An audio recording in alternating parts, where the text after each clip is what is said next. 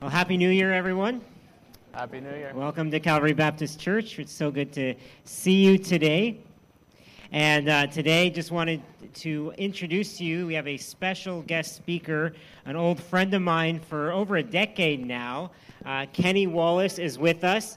He right now is currently the young adult pastor at the Met. And he's been also involved in the Arabic Baptist Church in town, lived in Ottawa most of his life.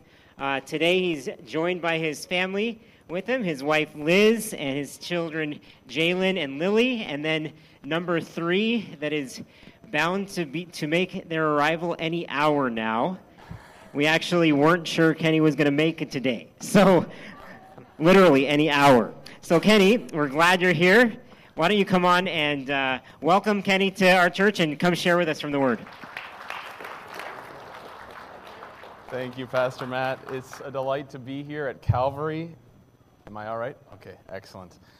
Yes, it has been quite an exciting morning. Did anybody else have car trouble this morning? Just to add to the mix, I couldn't start either of our cars, so that was sweet this morning. But I'm glad I woke up at around 4:30, so that's good. It's really good to be with you this morning. I've heard so much about your church. I hear that the gospel is at work, and I can see, and I'm thankful for what God is doing here. And it's really special because it's the first Sunday of the morning or of the year of 2018, and it's the great privilege of mine to start your year off with a message on the love of God in Christ. And I'm quite convinced that there's no more sweet or sweetening theme than to start our minds and start our year on the love of God that is found in Christ. This morning, I think this message is fitting for everyone in the room, however you're walking into the new year. There's probably two categories of people here today. There's probably the limpers, and there's probably the striders. Some of us might feel like we're limping into 2018 right out of 2017. And some of us might feel like we're clipping and we're hitting full stride into 2018. But wherever you're at and however you're walking into this year, I believe God will meet you with a message of His love that will stay your heart for the year ahead. And so let's open our Bibles to Romans chapter 8. And we're going to meditate and internalize on the theme of the love of God that is found in Christ. So whether you're looking at this new year with ambition or with pain, I believe God is going to speak this morning. Now, when the Bible speaks of God's love, it uses many pictures for us to take a look from different angles and different perspectives on how this God expresses His love. So it uses pictures such as a shepherd caring tenderly for his sheep. It uses the picture of a husband pursuing his wife. And it uses the picture of a father's dear love for his son. And it is on that last picture that we'll be focusing on this morning. In Romans 8:31-39, we see the Heavenly Father's lavish love for us all who are in Christ, in His Son. In this passage, we observe that the loving Heavenly Father will hold on to us through every storm of life. And maybe you're going through a storm right now. This morning, Scripture will tell us that the love of God in Christ holds us together even when life falls apart. So please turn with me in your Bible, if you haven't already, to page 944, and we're going to look at Romans 8:31-39. The Bible says in verse 31, "What then shall we say to these things? If God is for us, who can be against us? He who did not spare His own Son, but gave Him up for us all, how will He not also with Him graciously give us all things? Who shall bring any charge against God's elect? It is God who justifies. Who is to condemn? Christ Jesus is the one who died. More than that, who was raised, who is at the right hand of God, who indeed is interceding for us. Who shall separate us from the love of Christ? Shall tribulation, or distress, or persecution, or famine, or nakedness, or danger, or sword. As it is written, for your sake we are being killed all the day long. We are regarded as sheep to be slaughtered. No, in all these things we are more than conquerors through him who loved us. For I am sure that neither death nor life, nor angels nor rulers, nor things present, nor things to come, nor powers, nor height, nor depth, nor anything else in all creation will be able to separate us from the love of God in Christ Jesus our Lord. Let's take a moment to pray. Father in heaven, please open these truths to our eyes. May our hearts be warmed by them, and may you draw us closer into this love relationship. And if there's any here who don't yet know you as their loving Father, I pray that you would draw them, that you would work by your Spirit in every heart. In Jesus' name, amen. Well, we come now to the climax of Romans 8, which is one of the mountain peaks of Scripture. The author of this book is the Apostle Paul, who was radically transformed by Jesus as he was on his way to a city to harass and harm Christians. He was a deeply religious man, but his religion was the sort of religion that was cold and heartless. Maybe you know people like that, or maybe you've had the experience of being a cold, religious type of person. But he was religious even to the point where he would use the name of God to harm Christians. But when Paul became a Christian, everything changed. He became deeply obsessed with Jesus and with getting to know him and love him. He went from making Christians suffer to actually suffering because he was a Christian. He can relate to all the limpers in the room because Paul himself, though we look at him as the great missionary and the great apostle, he was very familiar with weaknesses. He was very familiar with limping, at times actually beaten to the point where he was completely unable and inebriated. He endured slander and all kinds of pain for being a Christian. So as we read Romans, it's as though he's pastoring us through this book and this passage. So let's get some quick context for today's text. If you're familiar with the book of Romans, you'll know that the first chapter, chapter 1, 18, all the way to 3:20, is a great indictment on all of mankind. It says basically, without Christ, we're all condemned sinners, found guilty before the supreme judge. Bad news. Verses chapter 3:21 all the way to the end of chapter 5, Paul goes on and spirals into this great doctrine of justification, where he tells us that in Christ, actually, God declares us righteous. When we have faith in Jesus, not of our own doing, but when we have faith in Jesus, God actually declares us just, declares us righteous.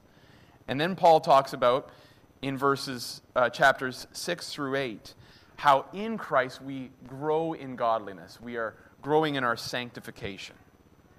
And now we find ourselves at the end of that chapter in verses 31 through 35, and it's as though we're overhearing a pastor in his morning devotions as he's meditating and reasoning through the gospel and applying it to himself and to his people whom he loves. So let's come to these verses expecting our hearts to be warmed this morning as though we're sitting in front of a fireplace, and we're expecting to be heated up by it. In these verses, we see first that the love of God is personal. Verse 31, Paul begins by saying, "What then shall we say to these things?" It's as though he's taking what I like to call a gospel gasp. He's kind of, wow, what do we say? What can we utter about the things that we've just heard? And I think he's referring to what he's just written in the chapter, that we are free in Christ, that we are led by the Spirit, and that we are adopted sons in God's family, just to name a few. And that God is going to work everything together to make us more like Jesus as we journey towards heaven. In short, God's love will anchor us through the waves of life and bring us safe to shore. What do you say to those things? And now, as if to say, what else can we say? He starts personally reasoning through that love that he's caught up with. Verse 31, he says, if, maybe better translated, since, don't worry, we're not going to have a translation discussion right now. Since God is for us, who can be against us? That's how we can summarize the love of God. God is for us. Now, that might not sound like much to you if you don't know who God is. But consider for a second who God actually is. God is the creator and sustainer of everything and everyone, as the New City Catechism says. He is the supreme judge. He is the Almighty. He is the one to which everyone will pay account. And if there's anything you want this morning, you want that God to be for you. And if you know for sure that that God is for you, then who ultimately can be against you? That God is for you. And so the people and the things and the events and the circumstances that seem to be against us pale in comparison to this God who is for us. Well, this God is for the Christian. This God loves the Christian. And it's like... to use a quick illustration, it's like you're playing for the Golden State Warriors, and you're playing a team of 5-year-olds. You're going to play a game, you're going to go the four quarters, you're going to go the distance, and you know for sure it's a guarantee you're going to win that game because you got Steph Curry and Kevin Durant.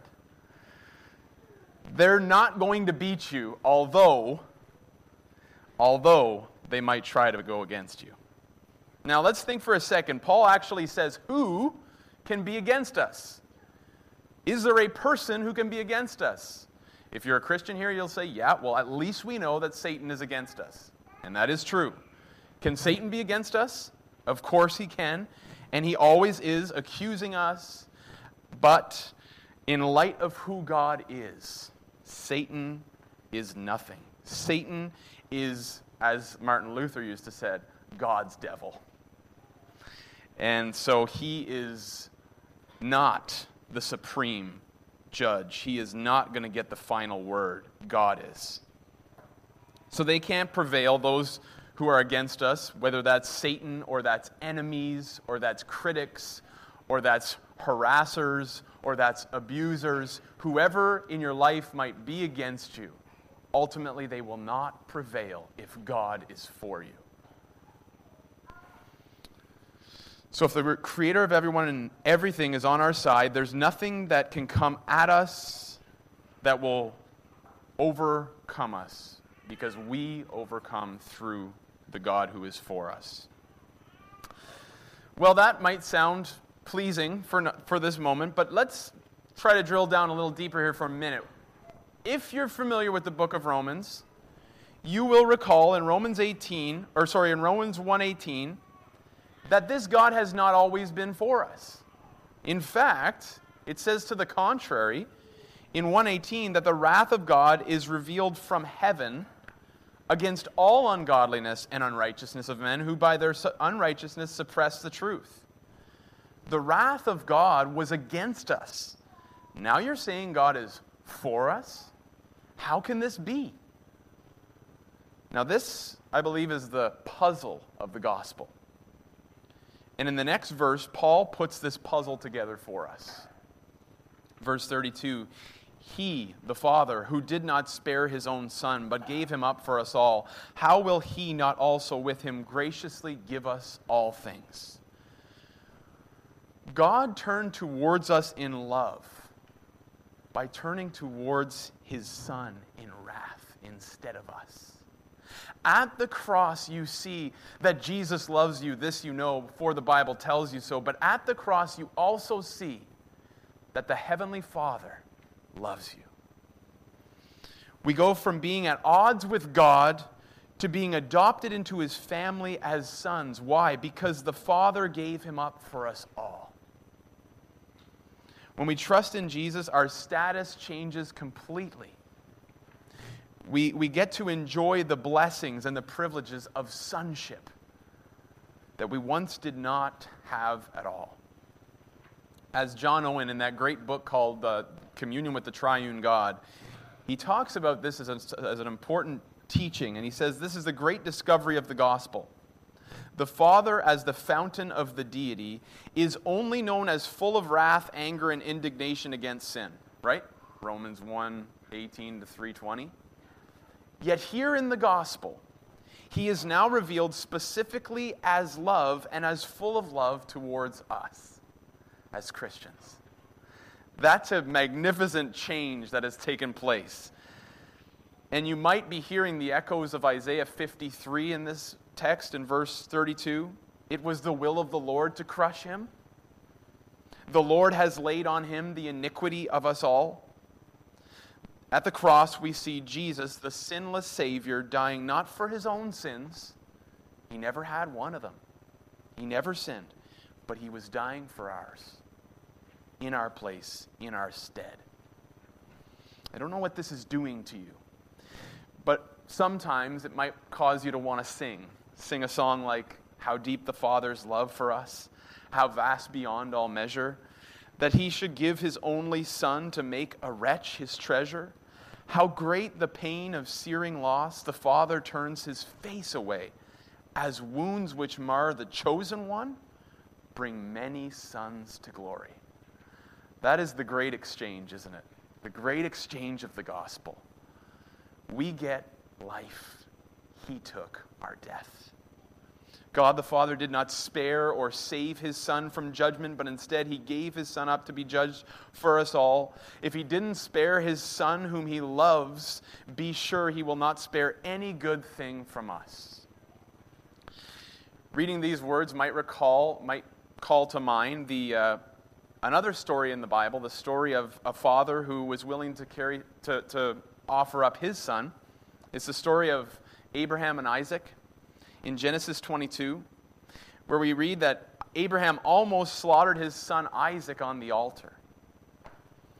But before he could sacrifice his precious son whom he loved, an angel of the Lord stepped in, stopped him, and provided a lamb to be slaughtered to spare his son. Now that scene is a prelude to the dramatic scene of the cross which took place thousands of years later, where Jesus would actually be offered up as a sacrifice, but this time there was no substitute. He was our substitute. He was the Lamb of God who was taking away the sin of the world on the cross. So he steps in place. He is not spared, but endures the wrath of God. And since God would not save his own Son from the brutality of the cross, be sure he will not withhold any good thing from his children. That is the lavish love of a father. And that is the lavish love of God the Father for the world, for you, and for me. Now, as a pastor, I think this is an important thing to understand for myself, for others, but I think John Owen saw the importance of this as well, of grasping your relationship to your Heavenly Father. This is what John Owen says, Christians are often very troubled concerning how the Father thinks of them. They are well persuaded of the goodwill of the Lord Jesus. The difficulty lies in how well they are accepted by the Father. What is his heart towards them? Have you ever thought that? Have you ever prayed to God, knowing that Jesus was gracious, but just not quite sure if the Father was? I don't know what comes to your mind when I mention the name Father. Maybe when I mention the word, you cringe. And for that, I'm sorry. Maybe your father wasn't a good example of what a father should be. Maybe he demeaned you. Maybe your father neglected you, or maybe your father even abused you. Whatever experience you've had with your father, I'm sure it's affected your view of God the Father. But don't let your experience with your earthly father shatter hopes of drawing near to your Heavenly Father. Because the Heavenly Father does not copy earthly fathers. Instead, earthly fathers are supposed to copy and reflect our Heavenly Father to us.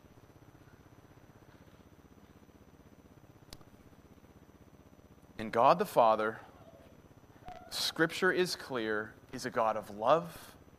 He is gracious, He is kind, and yes, He truly does care. How often do we think about God being stingy on compassion or stingy on mercy? We might think that there's some resistance to His goodness for us. We think that though Jesus is kind, behind Him is a frowning Father sitting in the corner crossing His arms. No. The Father's heart is warm towards us as a father who loves his dear children. Now, Paul has laid out plainly that God loves us and is for us. He gave His Son up for us.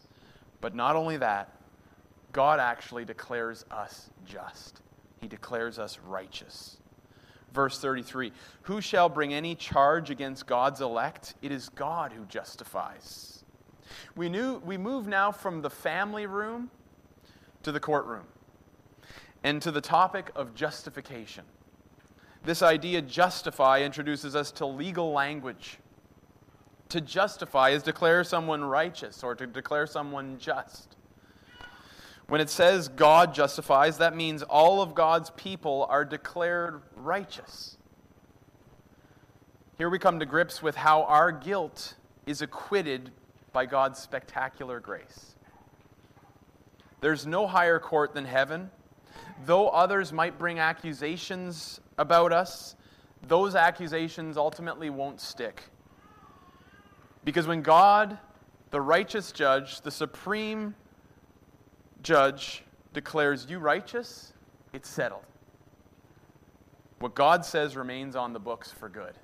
And if He declares you righteous, and so it is. I hope your heart is starting to warm at these hope-lifting truths from Romans 8. I hope it's encouraging you for the year ahead. I pray that the gospel is starting to minister to you, and as the Spirit moves, your hearts are starting to get encouragement. And as the Spirit reminds us of the great joys of being a child of God, let's keep meditating on the logic of the gospel here. Let's think for a second about what we do with our guilt and shame. So you're a Christian. You struggle with sin.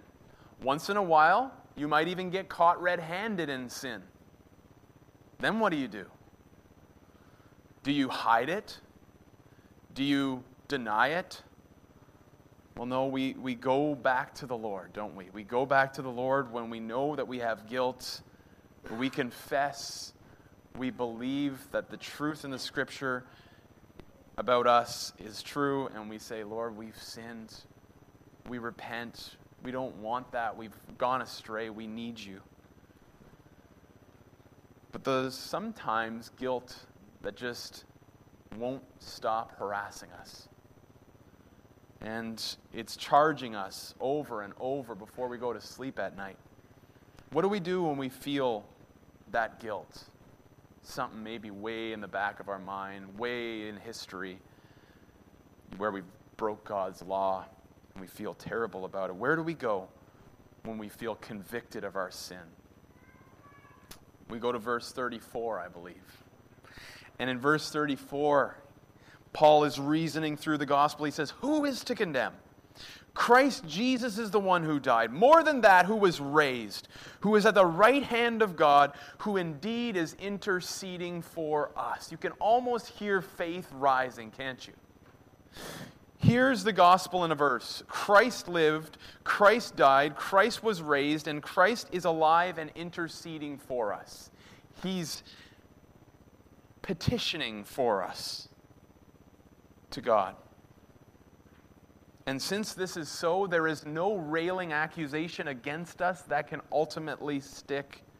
The guilt is washed away in the gospel of grace as God does a deep work in our heart as we say verses like this, who is to condemn? Christ Jesus is the one who died. That's faith in action. That's faith at work. The shame is silenced as we saturate ourselves in the good news about what God says about us. Because there are times where we just don't feel that these verses are true, but they still are true. So where do we go when we feel convicted? We feel Satan and other people are bringing our sins before us. They're throwing them in our face. Instead of denying and hiding them, we confess and we believe the truth about ourselves that God says in His Word. We take a text like this and we start meditating on it. We put it somewhere visual, whether it's on a mirror or it's right above the sink at home, and we start meditating and musing and thinking through these kind of verses and letting it work in our hearts and melt our hearts. And that is how we are wooed back to God. When we soak in a text like this, we are growing closer in love with God through our struggles. And we're growing to be more like Jesus in the process. So who is going to declare you guilty? Who is going to declare me guilty if God says I'm righteous? No one's accusation will stay.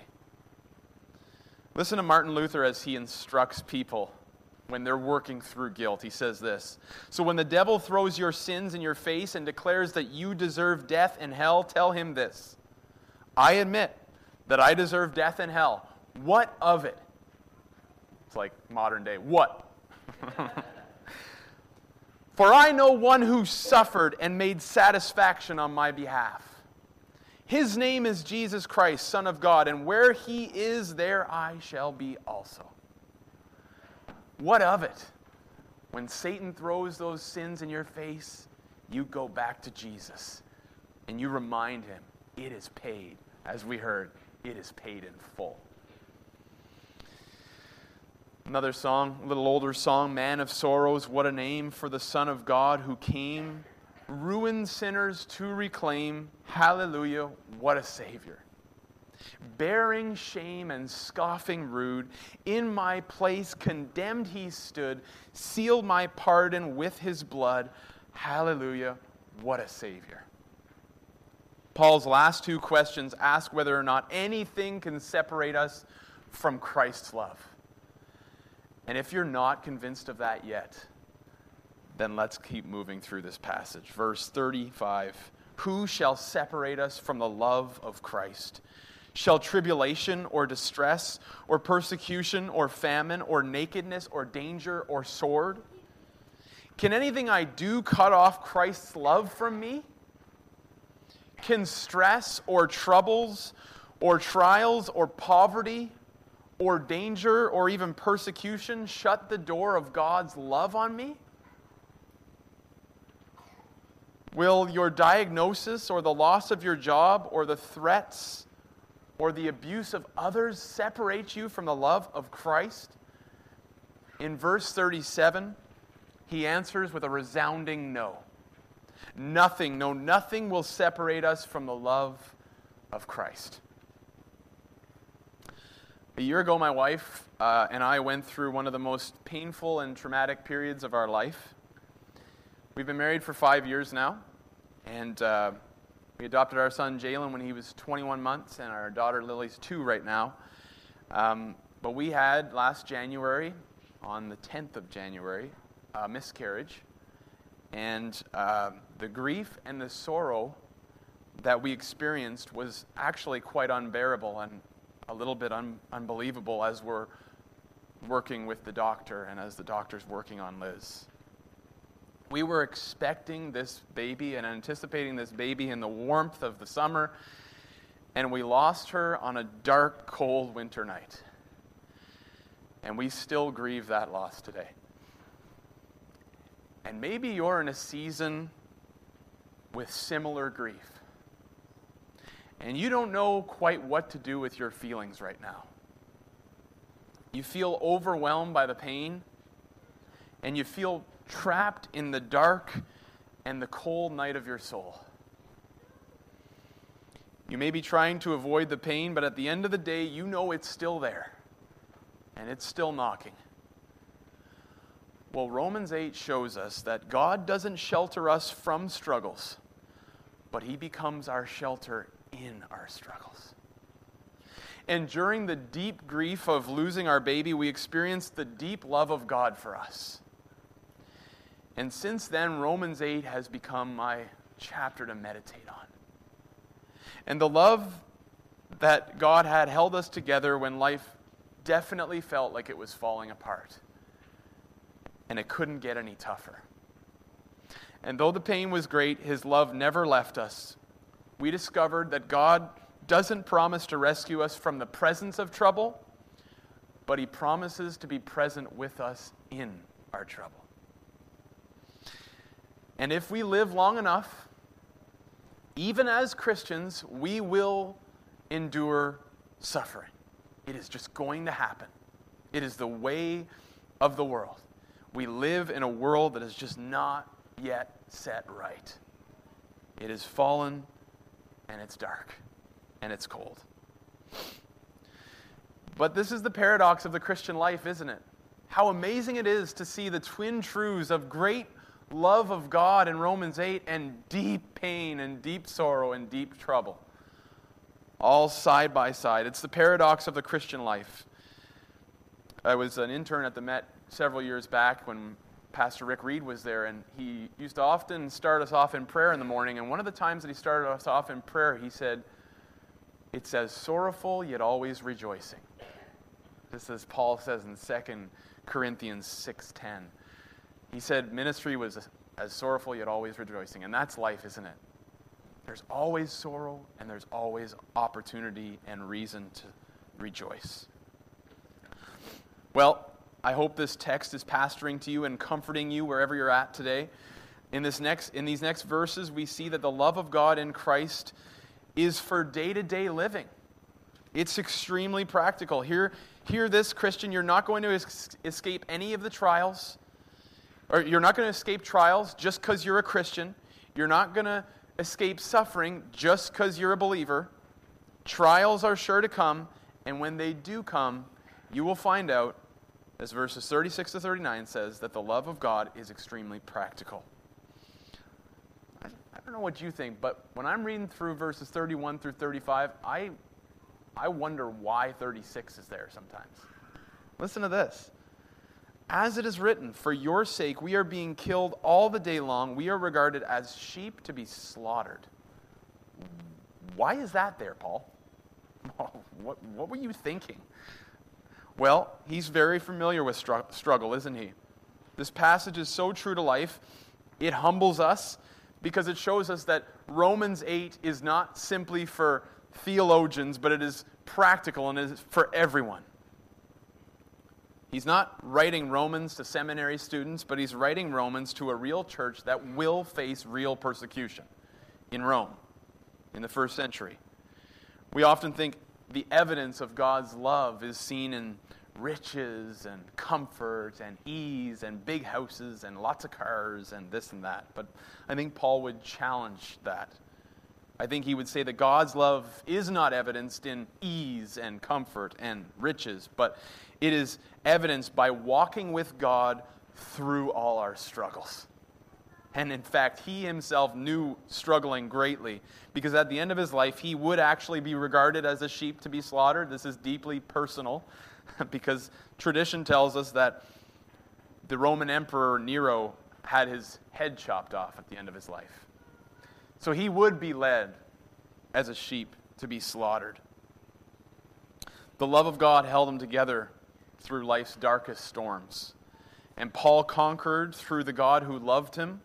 As verse 37 says, knowing all these things, yes, even though we might be led to be slaughtered, in all these things we are more than conquerors through him who loved us. None of the troubles listed previously will triumph over us, from 35. None of those will triumph over us, because in all the trials we will conquer through God who loves us and gave his Son for us. We conquer through Jesus who laid down his life for us. We conquer not by willpower or by yoga classes, but we conquer by clinging to our God who holds us close in the times of trouble.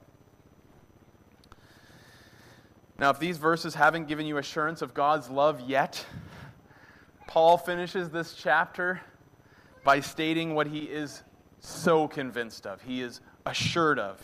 He is persuaded of it. He shows us that he's personally persuaded of the love of God for him. These are probably some of my favorite verses ever. So let's read verses 38 to 39. For I am sure that neither death nor life, nor angels nor rulers, nor things present nor things to come, nor powers nor height nor depth, nor anything else in all creation will be able to separate us from the love of God in Christ Jesus our Lord. There's nothing at all that can separate us from the love of God. That's stated pretty clearly there. He goes off and he says, nothing can separate us. Not the bad angels, not the good angels, not the present circumstances or the future uncertainties, not the powers that be, nothing. Nothing in all creation will be able to separate us from the love of God. For Christians, nothing good or nothing bad can shut off the love of God for us. And how can this be? How can this be? And Paul closes this passage with the key that unlocks the love of God for us. This whole passage swings open on the hinges of that little phrase, in Christ Jesus our Lord. You cannot understand the love of God without this little phrase, Christian. This little phrase describes believers' union with Christ. We are united with Jesus as a wife is united with her husband. We are the bride of Christ, and there is no separating this relationship. In fact, this little phrase bookends Romans 8, doesn't it? Romans 8:1, who knows it? There is therefore now for those who are in Christ Jesus. That's right. And so this idea bookends this great chapter, and it's seen throughout a lot of Paul's writings. The most common name for Christians in the Bible is not disciples or followers of Christ, but it is that we are people in Christ. So how can we be so sure that God is for us? Because we who believe in Christ are actually in Christ. And if the Father loves his Son, he loves everyone who is in the Son, just like a body member, or like a body member to the body, right? A husband and a wife, united. So he loves us because we are in his Son, and he has deep love for his Son. So who can successfully be against us if we are in Christ? You know the answer now. Who can make an accusation stick if God says we are in Christ and we are justified? Who can condemn us if God says there is no condemnation for those who are in Christ? If Christ died and Christ rose for us, paying our debt of sin, and who can separate us from his love? No one. Nothing. We conquer all these troubles and all the trials through Christ who strengthens us. Now, how convinced are you today that God is for you? How convinced are you today that the love of God in Christ will truly hold you together when life falls apart? Christians, since you are in Christ, nothing will separate you from the love of God. Nothing. Nothing. Not even death. Let these truths steady your heart today, whether you're striding or limping into 2018. Let us together taste and see that the love of the Father is really good. And if you're not yet in Christ and you're here and you're not yet a Christian, don't miss the opportunity. Come to the Father by trusting in his Son, Jesus. I'll be here afterwards. Pastor Matt will be here afterwards as well to talk. Come to the Father if you do not yet know forgiveness of sins in Christ. You can have all forgiveness of all your sins in Christ. Come to the Father and know the freedom of his amazing love today as you experience how deep the Father's love is for you in Christ Jesus our Lord. Let's pray.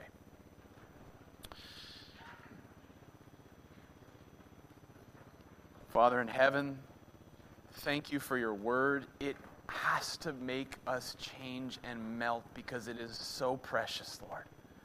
We want it to do more than it's doing in our life right now. We want your Spirit to blow afresh in our hearts, and we want your word to impact us more deeply. Let us by faith be strengthened by your love. And I pray that if there's anyone here who needs Christ, Lord, that your Spirit will work in their hearts. Open their hearts, Lord, we pray. And may we taste and see that your love is good. In Jesus' name.